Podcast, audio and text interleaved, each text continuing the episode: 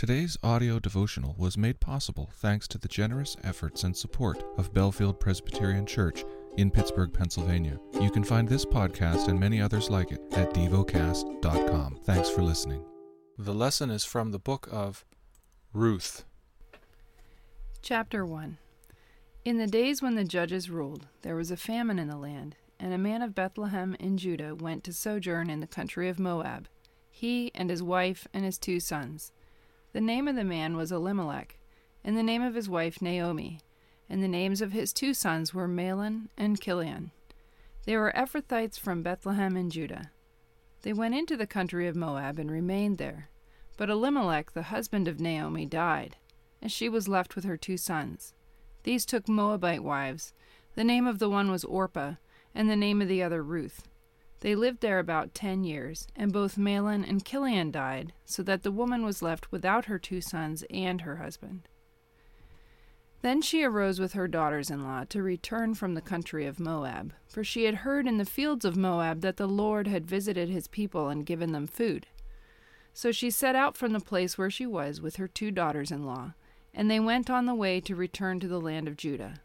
But Naomi said to her two daughters in law, Go, Return each of you to her mother's house. May the Lord deal kindly with you as you have dealt with the dead and with me.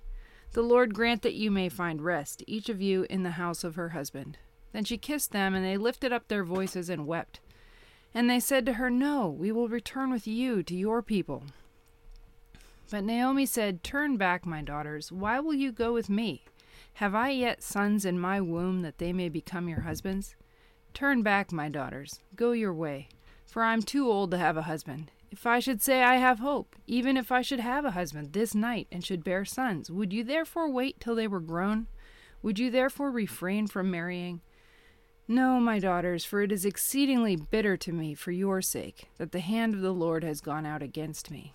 Then they lifted up their voices and wept again. And Orpah kissed her mother in law, but Ruth clung to her.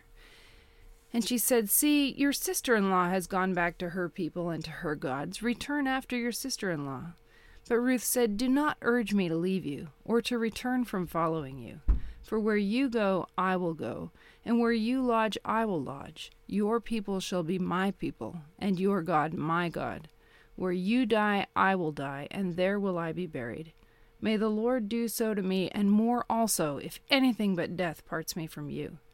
And when Naomi saw that she was determined to go with her, she said no more. So the two of them went on until they came to Bethlehem. And when they came to Bethlehem, the whole town was stirred because of them. And the women said, Is this Naomi? She said to them, Do not call me Naomi, call me Mara, for the Almighty has dealt very bitterly with me. I went away full, and the Lord has brought me back empty. Why call me Naomi when the Lord has testified against me? And the Almighty has brought calamity upon me. So Naomi returned, and Ruth the Moabite, her daughter in law, with her, who returned from the country of Moab, and they came to Bethlehem at the beginning of the barley harvest.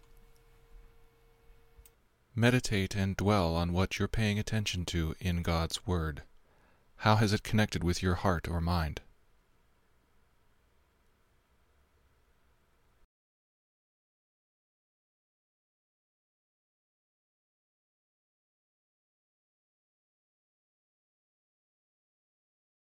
Pray to God freely about what has moved you today.